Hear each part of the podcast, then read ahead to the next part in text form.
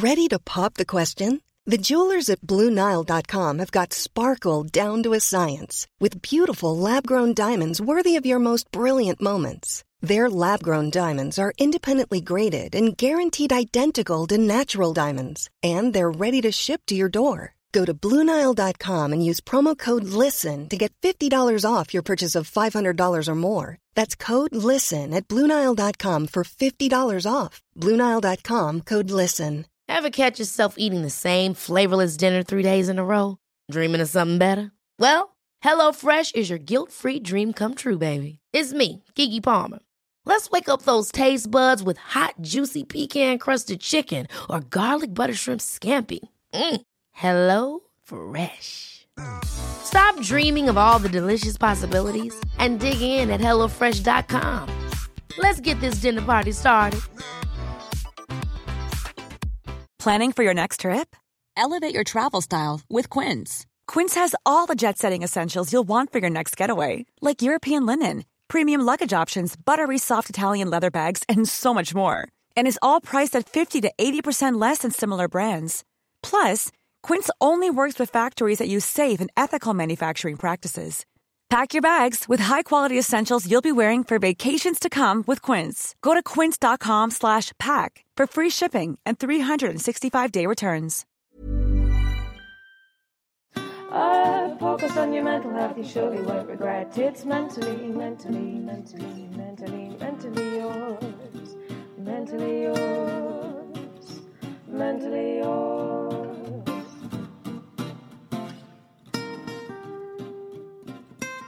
Hello and welcome back to Mentally Yours. It's Rachel here, and we've got a very special episode coming up today, but also a bit of a sad one because it's going to be Yvette's final episode recording with us as she goes out into the world onto Pastors New. Yvette, I'm really, really sad to see you go. Um, but it's also hopefully a bit of a bittersweet moment where we can just reflect on everything you've achieved over the years. Um, we're going to go on a bit of a stroll down memory lane today to hear some of your highlights because I know there are many of them. So, why don't we start by going right back to the very beginning? For listeners who might not know or maybe can't remember because it has been so long, when did Mentally Yours start? You've been working on this for a really long time. Yeah, that's right. Thanks, Rachel. So we started in 2017, so we've been going for five years. Um, and yeah, it's changed a lot over the years, um, but we've brought out loads and loads of episodes, pretty much almost one a week. Um, so I don't know how many hundreds of episodes that is, but it's quite a lot. And yeah, it sort of started just from an idea. Um, yeah, Ellen Scott and I came up with the idea, um, and then we got our producer involved, and we just sort of went from there, from recording um, and getting people involved. It tended to be initially um, people who I was commissioning to write pieces about mental health uh, for metro.co.uk, um, and that's where we, we sort of started from. Yeah, it's um there's there's just been so so many episodes that too many to even count. Did you ever imagine it would still be going five years plus later? I mean, I'm really thrilled that it sort of has sort of kept going so long. Um, and I'm very proud of sort of the range of topics we've been able to cover and the amount of people we've been able to, to chat to um, and the different sort of directions that we've taken it. Um, but yeah, I, I, suppose it is fairly unusual for podcasts to sort of keep going and going um, for so long. And, and also, I know a lot of them sort of do short seasons, um, or they might do kind of one or two seasons and then stop and break. But I think also just the momentum that we've had pretty much every week for five years is, yeah, quite unusual. It definitely is. Yeah, I'm impressed slash intimidated by that momentum. Um, so why don't we have a little chat about some of your favorite episodes from over the years? I know there's going to be a lot, but have you been able to kind of narrow it down for some highlights for us? Yeah, sure. So this this was not an easy job because there's, like I said before, there's there's a lot of episodes, um, and there's lots of conversations that were really sort of important to me. And there's lots of things I'm quite proud of. And uh, when coming up with this list, I was trying to think about a combination of things that really stand out for me, but also that might really help listeners still these days. Um, so the first one that came to mind um, is really sort of to do with the fact of why we set up this podcast in the first place. So we set up this podcast to help people feel less alone so that people who live with long-term mental illness um, know that there's other people out there who live with similar long-term mental illnesses. Um, and also just offer some hope hopefully. Hopefully offer some hope um, just because it can be quite a lonely place um, especially when you've sort of first been through a difficult situation. Um, so yeah, the first ones I was thinking about were the ones where we talk to people with a lived experience of long-term mental illness. So we've done that right from the start, and we've carried on doing that through the years. Um, and if you look at our initial episodes um, all the way back, if you look at ones like uh, episode 17, talking to Erica Crompton about schizophrenia, and episode 19, talking to Bethany Allen about her BPD, um, then we've sort of carried all, all through to then Hazel talking about non-organic psychosis um, in 2022 and Graham Morgan talking about his schizophrenia in September 2022. Um, I think those episodes are really close to my heart because obviously I live with bipolar disorder myself. And I think if you've just been diagnosed with a long term mental illness, it can be helpful to hear stories like theirs um, because I think they offer hope. So yeah, Graham's is a great one I think to listen to. I first went to hospital. This may be interesting to some of your listeners. Uh, years and years ago, and it was one of the old asylums. That experience is what got me into the sort of speaking out about what we go through. Um, I was in somewhere called Middlewood that shut many, many years ago, but used to have thousands of patients in it. And it was in Sheffield. And the room place I was in, there were smashed windows, there were holes in the walls. The beds were about a foot apart from each other. There was no privacy at all. Sleeping at night was really, really noisy. And um, it was just a horrible, horrible environment. Um, I was completely unprepared for it. What really struck me, though, which is strange, is some of the nurses were lovely. Um, they weren't in uniforms. And unlike today, it was very common to go in the evening to the pub for um, recreation and to get out of the hospital environment. But there were times where, which were hard when, say, a, a, a patient would be restrained by nurses, which was really very, very horrible to see. In terms of the next sort of one that I was looking at is the, some of the topics we've covered um, one of the ones that really stood out to me is the ones that we've had around mental health of people in prisons. So we've had a couple um, on that. Um, and there's just one called Prison Life uh, with a guy called Chris Atkins who had spent time in prison. Um, and he talked very openly about what that was like and also what it was like for people who were struggling with mental illness in there. Um, there's also another episode called Life in Prison um, in 2020, and that was with Paula Harriott of the Prison Reform Trust.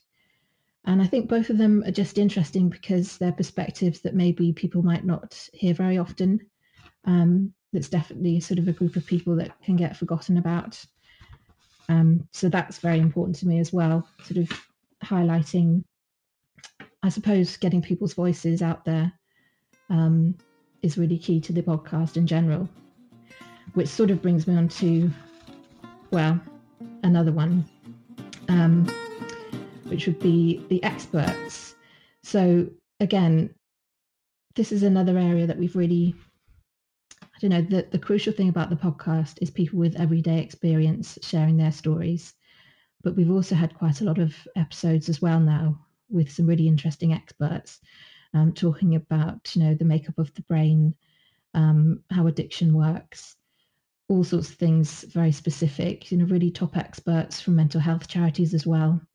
Um, one of my favourites in terms of the experts um, was an episode called "Be Kind to Yourself," um, which is Shahroo Izadi, and I, I think I wanted to sort of just mention that one in there because that was quite a personal one to me. Um, this was one of these ones where um, I went away, I'd read the book, and it actually just really helped me personally. We've had loads of really interesting experts, lots of great advice. I've been sent lots of really fantastic mental health books. But that was a really helpful one um, because that sort of sets out, um, in a nutshell, just how to be nicer to yourself, how to improve your self esteem. Um, and I don't think I've really found many other books that sort of do that. So that was a very helpful one. And she's just a really great speaker as well. Because I think a lot of the time people think that making changes in their behavior is about looking at what's wrong with their behavior and what's wrong with them. And although that kind of tough love uh, approach can get things going, it doesn't keep you going. I think the thing that keeps you going is being nicer to yourself and acknowledging what your assets are and what your strengths are so that you can keep tapping into those resources as opposed to kind of beating yourself up and coming from a place of feeling um, depleted of energy and just not very positive. Can you tell us a bit about your background and your motivation for writing this book? Yeah, I worked in um, addiction treatment in various different capacities. So, mainly with drug addicts in uh, prisons, in the community, and clinically. And I found all these um, tools that I saw were really useful. And I realized that if you strip them down and take the jargon out and make them available to everyone, um, they're actually very simple to use and they're really effective. And then I tried them out on myself. Um, and after a, a lifetime of yo yo dieting and feeling really negative about my body and wanting to lose weight, I managed to lose eight stone and keep it off. And so that's when I started practicing sort of t- taking these tools and making them applicable to anything, not just drug addiction. And I wanted to share them in the most simple way possible so that people didn't have to keep handing themselves over to um, experts. Another really great one, um, which is a completely different topic, um, but another interview that I was really kind of proud of doing, I think, um, but just really grateful that she took the time to speak to me, um, was Aji Lewis. So that's um, Aji Lewis talking about her son, um, Seni, and Seni's law. And that's one that you really need to go back and listen to um, because her story, what happened to Seni, and the consequences, and then what's happened with Seni's law, it's all so important. It was, and it's important today still, but it's also important to think about what has changed, but also what hasn't changed. Um, so that was a really crucial one, and I'm really grateful to her for taking the time to talk to us you know, as far as um, Seni's law is concerned, it just affects mental health units. You know, we're hoping it will be maybe go further, but um, for instance, mental health units, if the police are called, they have to wear body cameras. Um, there has to be a trainer, somebody in the hospital who is responsible for training um, staff monitoring staff, making sure that all staff, agency, as well as um, contract staff, are properly trained, all right, on on de-escalation. Because the idea is to get away from restraint as much as possible. Mm. So we have to learn how to de-escalate situations and not call in the police at the slightest instance. The police have no no right to be in a mental health institution. Mm. And they don't like coming either.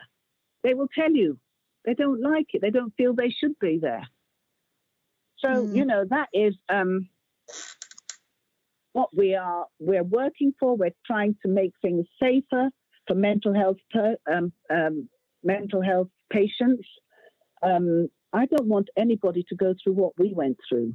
I don't want it. You know, so I, I, I, I just want the fact that Seni died, but I don't want it to be in vain. He didn't die in vain. He died, and other people, you know, were were were saved. In terms of some of the other episodes that I was thinking about, so another few that I'm really proud of, and just really grateful to the contributors, to the guests for coming to chat to me. Um, kind of one's far back actually. There's a couple um, in 2018. So there's one in 2018 where I chatted to Paris Lees about trans suicide. Um, and she's just a fantastic speaker. And that's just a really interesting episode, I think. Um, we also have had Juno Dawson on the show a couple of times. She's um, kind of a friend of the show. Um, we really love having her on, and she's got two really fantastic episodes that people might want to go back to to, to listen to. Um, and also another episode I really love is um, an episode we did with Matthew Todd, and that one's called Gay Shame. So obviously those three are about the LGBTQ community and mental health. And I think those are really important ones um, because again, for me, you know, there's only there's only so many perspectives that I personally can talk about because I'm a, a white middle class straight woman. So it's real, always been really important to me um, from the start with Mentally Yours to um, share as many voices and experiences as I possibly can. And just all those three, uh, three are just fantastic speakers. And um, particularly Matthew Todd, actually, his book, Straight Jackets, it really opened my mind. It really sort of broadened my mind um, in many ways to to the prejudices that um, people can face and how that can affect your mental health. He really spelled it out very well, very clearly. Um, so I really appreciated his time. Um, and he was also a member of our panel on our live event. And um, so I really appreciated him for joining that as well you know things were getting so bad that I was asking for help, going to the GP, asking to see a counsellor. Going, I saw a counsellor when I was at university, when I had a bereavement, and I quickly moved on to talking about issues around it, surrounding my sexuality, being gay. And she was lovely, but she couldn't help. She said, "I don't, I have no idea." And uh, by the end of the eight sessions, she thanked me for educating her uh, about it, which was really frustrating. But also because it hasn't been talked about within gay culture, within LGBT culture. You know, all of this stuff is. Um, you know, a bit of a taboo and I wrote about it in Attitude in 2010 when I was editor, and we got uh, everyone was very nervous about it in the office. You know, talking about you know the idea that gay people have higher levels of depression, addiction, and low self-esteem, and suicide, and all the rest of it. Uh, that's a sensitive thing to talk about because the narrative of gay culture has always been we're proud and it's amazing and you know it's a wonderful thing to be gay and straight people must be so sad that they don't have the exciting lives that we have. So to say that was kind of going against the grain of that another I feel like I'm just going on and on now, but there's another kind of topic that I'm sort of um, I think it was just it's a more sort of light-hearted thing to talk about, but we've been very lucky to have some great celebrities um, coming on the show to chat to. So um, key ones I'd say were, would be Audley Harrison, Rose McGowan, Ruby Wax, um, Captain Tom, and Professor Green. of those, um, I mean, there's been others, but of those the most memorable, I think, for me um, was when I met and chatted to Dame Kelly Holmes. That's an episode back in 2019. And I think that would be a really nice one for people to go back and listen to, just because she's such a great speaker and she's incredibly inspiring. And I've listened back to that a few times myself, and it's just, she's really inspiring. That's the, that's the only word I can sort of say for her and um, and her story. So that's a really good one to listen to, I think. I would say the main big explosion ahead was in 2003. I was getting ready for a World Championships in Paris. I've been an international athlete for 11 years by then and been in the military for nearly 10. Um, and I was training for these championships, ended up getting injured again. And uh, it just, I don't know, everything crashed. I remember just going into the toilet, looking in the mirror, hating everything about myself, wanting the floor to open up, jumping it and close over me, basically not wanting to be there.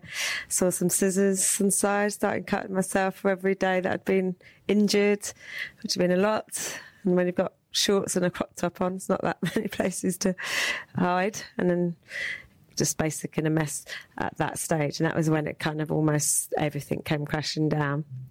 I mean, I think if you look back on it, you probably would think, well, you're obviously vulnerable to it because you I went through so many roller coaster rides through my life and journey ups and downs, highs and lows, through lots of things. And I suppose sometimes it just you, you don't expect it, do you? I think a lot of people that I spoke to or I know now, it's not really what you think about happening in your life, are you?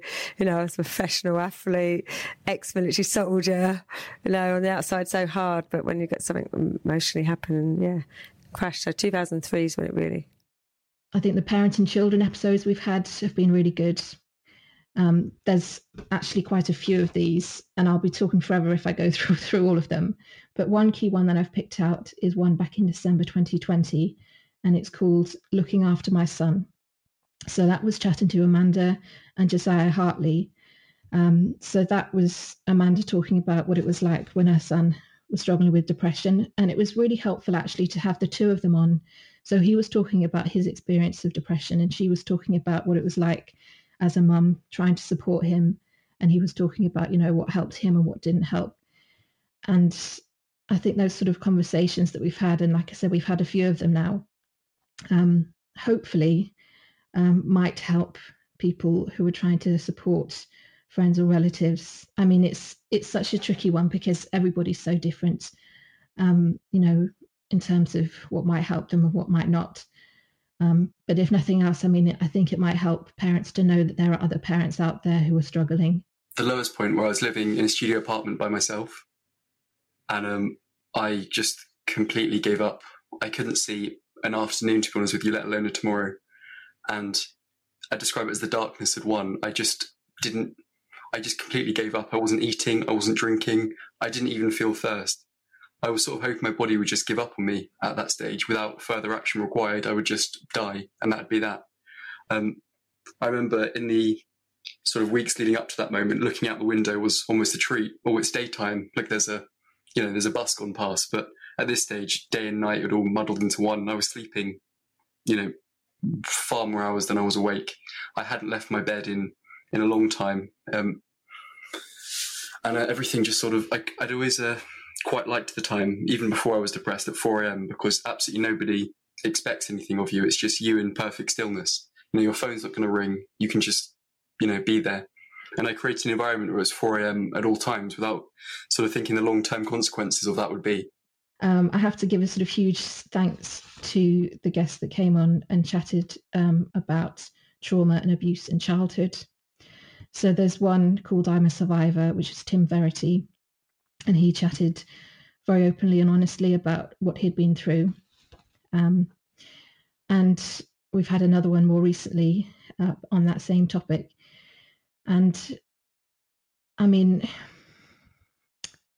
yeah, it's listening to that, it's not easy always to listen to stories like that, but I think it's very important to hear them. And again, like like any difficult thing that someone's been through, I think it can help um, to know that there's other people who have been through very difficult situations, um, but you know they've come out the other side.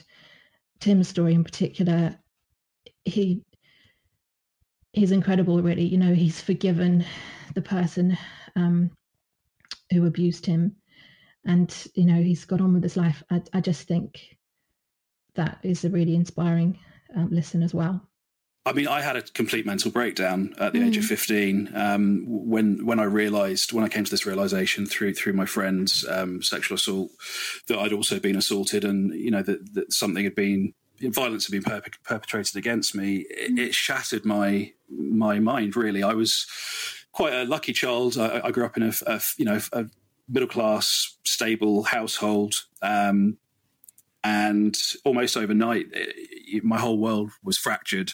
And that started off with, as you say, anger, um, mm. depression, not being able to sleep at night because when I did sleep, I would relive the abuse in, in fairly horrific, um, glorious technicolor. And so I didn't want to sleep at night. And, you know, I dropped out of school. Um, when I was going into school, I was turning up drunk, um, being quite difficult to be around, really. Um, and as a result, my friends didn't want to be around me. They didn't know how to support me, what I was going through. Mm. Um, I was being encouraged by my uh, NHS talking therapist that I should be speaking out about what happened, not bottling it up.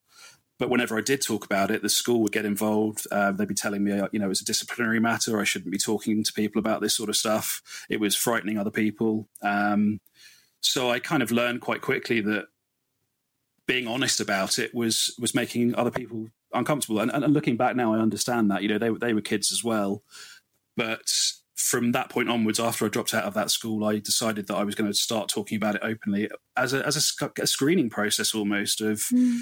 if you're going to be friends with me, you need to know this about me and you, I need to know that you can handle it. Another few episodes that I think have been really helpful um, are the episodes that we've had chatting about money and mental health. So if you listen right back to 2018, we actually had a whole series about this for Mental Health Awareness Week because that was the topic of that week back then. Um, since then, we've also focused on money, men- money and mental health again. And you know, unfortunately, this is something that a lot of people will be struggling with with um, at the moment with the cost of cost of living crisis. Um, and we know that when people struggle financially, that can really badly affect their mental health. So we've had two episodes um, relatively recently about that. There's one called Using a Food Bank, which was a lady chatting about uh, when she used a food bank and also the Trussell Trust to talk about, you know, the support that they offer. And another one, which I think is really inspiring, which might help people to go back and listen to, is one called Money Worries. And that was a guy who was really struggling. You know, he had really he was in real financial difficulties and he was really struggling with his mental health and the two were really intertwined. You know he had a lot of anxiety and depression. Um, but that's a fantastic episode to listen to because you know he managed to get help um, practically and emotionally. Um, and i think those sort of stories do show that you know there's light at the end of the tunnel. January of 2016 I tried to re-kick, restart my life again. I really, looking back now, I really was in the right frame of mind to start that or do it successfully. And about 2017, the summer, I really ended up because my mental health was plummeting. And around that time, uh, I helped out two so-called friends, one with a loan, a substantial amount of money, and one with standing guarantor and they both dumped on me big time. And I started getting phone calls and letters about the debts and it just escalated and I just totally shut down. Wasn't even answering the phone or the door to people who I even recognised their number. And at one stage, I wasn't going to my bed till about oh, four, five in the morning because I was scared to go to my bed and worried about what the next day would bring. The last one that I wanted to mention um, was probably the most emotional one, although I guess they're all emotional in different ways, um, was one called Losing My Son. So that was an episode back in September 2019. So that was a conversation that I had with a lady who lost her son to suicide. It's not an easy listen, um, but that's that was a really important one for me because as somebody who's also um, tried to end their own life and who's had suicidal thoughts, um, you know, on and off over the years, it was actually incredibly, I don't know, this might sound selfish, but it was incredibly helpful to me. Or maybe helpful is the wrong word.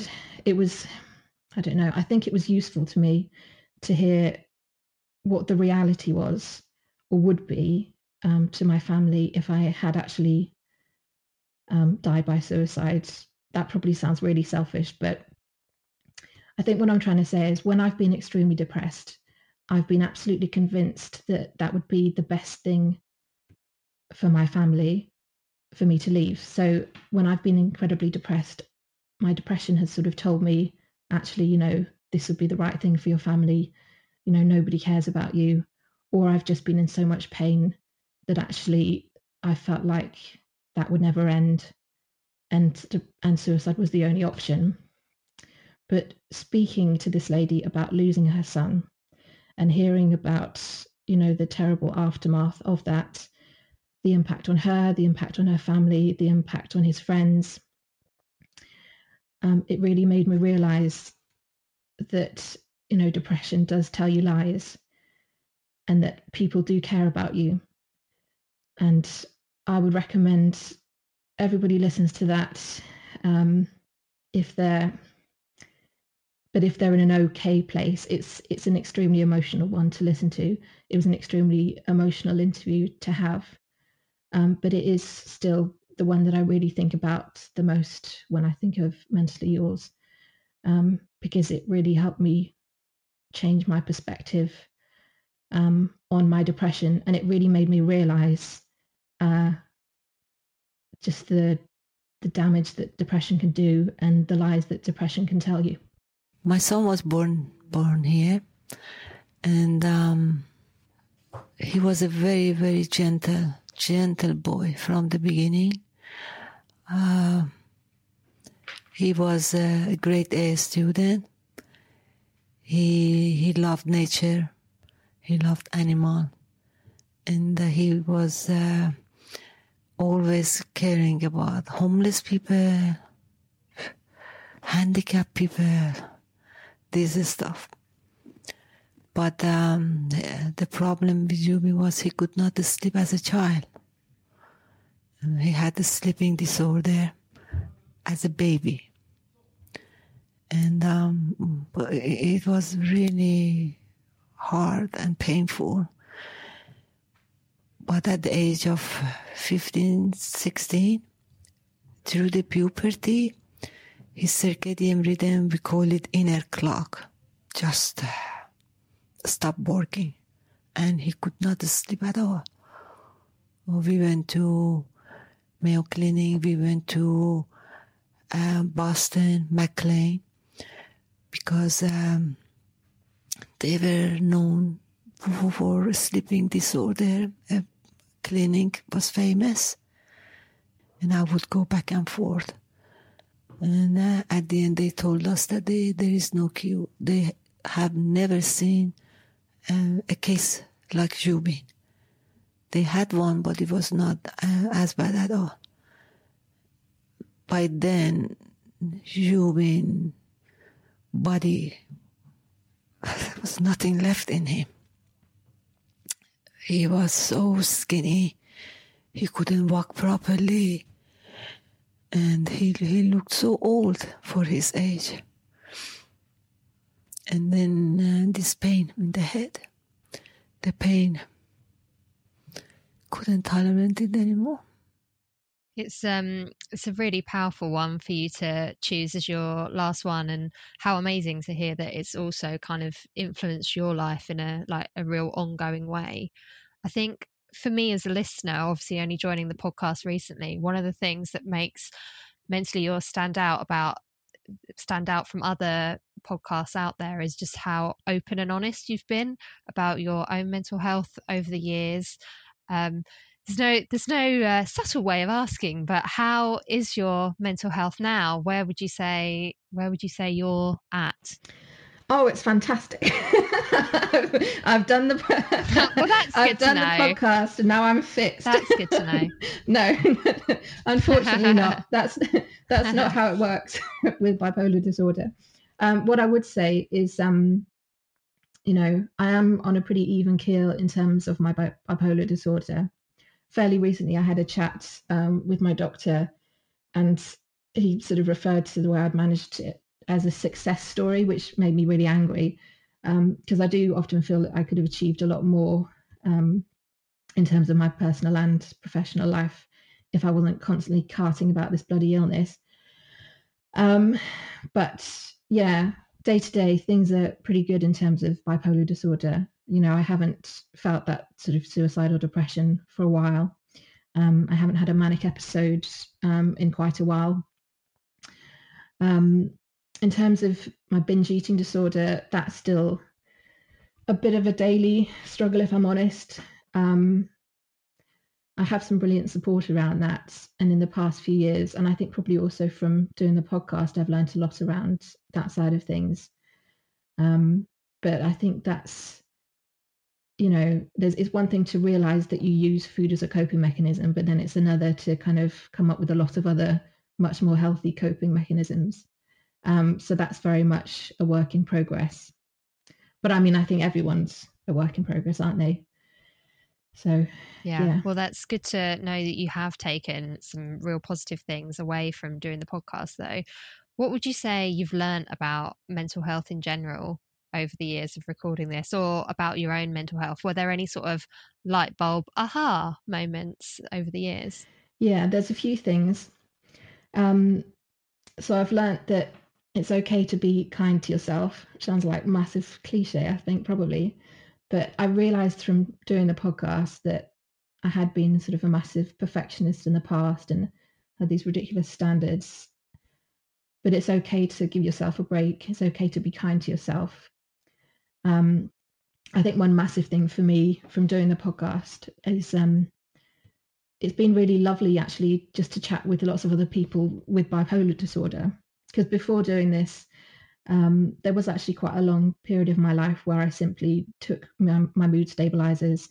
I went to see the doctor to sort of have my checkups, but I didn't tell my friends about it. I didn't talk to my family really about it unless I was in crisis, in which case, you know, I wasn't really talking to them about it, but they were seeing, you know, the havoc of it. Um, but I was quite scared for quite a, a, number of years about chatting to other people with bipolar disorder you know like the idea of going to any sort of support group or even you know looking up bipolar uk or kind of being part of some sort of community to do with um, mental illness. I was quite scared about because i don't know i think it was maybe internalized stigma. I just thought well you know i know i'm just about all right but you know what if these are all a load of weirdos but from speaking to the people on Mentally Yours and also outside um, in support groups. I've met some really fantastic people, made some lovely friends, um, and it's actually been really helpful. So that's one key thing that I've learnt is that actually reaching out, getting involved with some of these charities, um, talking to people who are in the same boat isn't a sign of weakness. It can actually be very helpful. And that's easy to say, um, especially it is very easy to say it and people do say it a lot which is why i'm kind of annoyed with myself for sort of saying it again but yeah i mean it, it definitely does help and has helped me um, and i always love the chats that we've had on mentally yours with other people with bipolar disorder because there's almost always something that we have in common that i've been like oh you do this or yeah it's very very helpful. Um, but yeah there was a long period of my life where i was very isolated about the way i dealt with my mental illness um, partly to do with fear but also i think partly to do with kind of perfectionism and pride and all these things.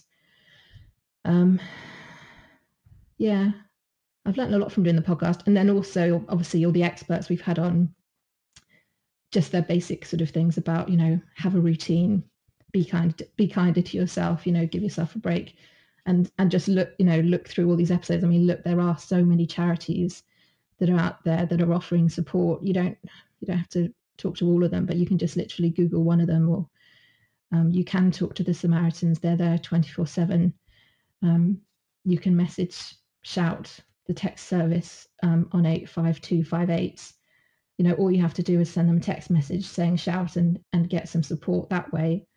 Um, it's yeah just asking for help is is very important but not just asking asking and asking and asking at the moment unfortunately again because of you know people are on waiting lists and those haven't gone down unfortunately no no they haven't um yeah you've shared some really helpful tips on things that people can do in the meantime um though there although i think yeah none of us uh, fooled into thinking there are there are easy fixes especially at the moment um, I do think our listeners will be very keen to still stay in touch with you, although they might not hear you on the podcast um, from now on. So, do you want to tell them a bit about where they can find you now, where they can keep track of what you're up to? Yeah, sure. Um, so, I'm on Twitter and Facebook and Instagram and also TikTok, all of them at Yvette Caster, which is at Y V E T T E C A S T E R. Um, so on there, with most of them, I have this kind of weird mix of stuff around mental health, but also travel journalism because um, I do a lot of that as well.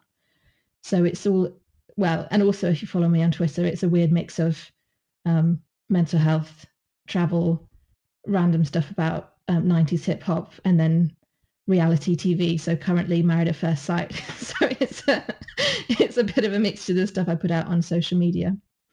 Um, but yeah, that's where they can follow me beautiful. I think that's not a weird mix at all. It sounds absolutely delightful.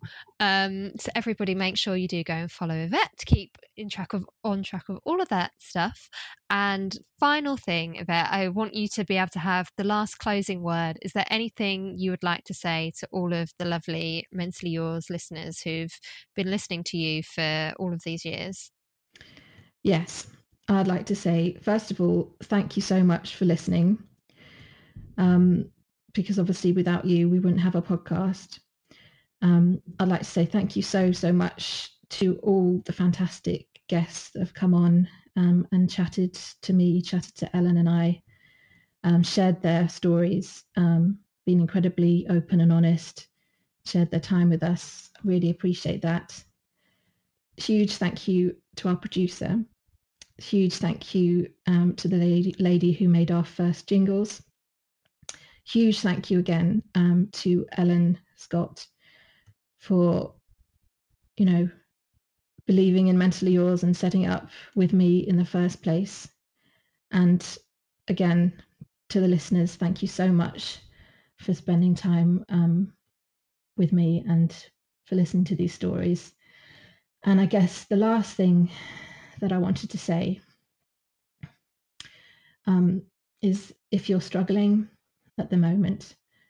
Um, ask for help and keep asking for help. Ask for help and ask for help again because you are worth saving. There are people in your life who care about you and who know things can get better, even if you don't believe that at the moment. So I believe in you. Um, just keep going. And thank you so much um, for listening.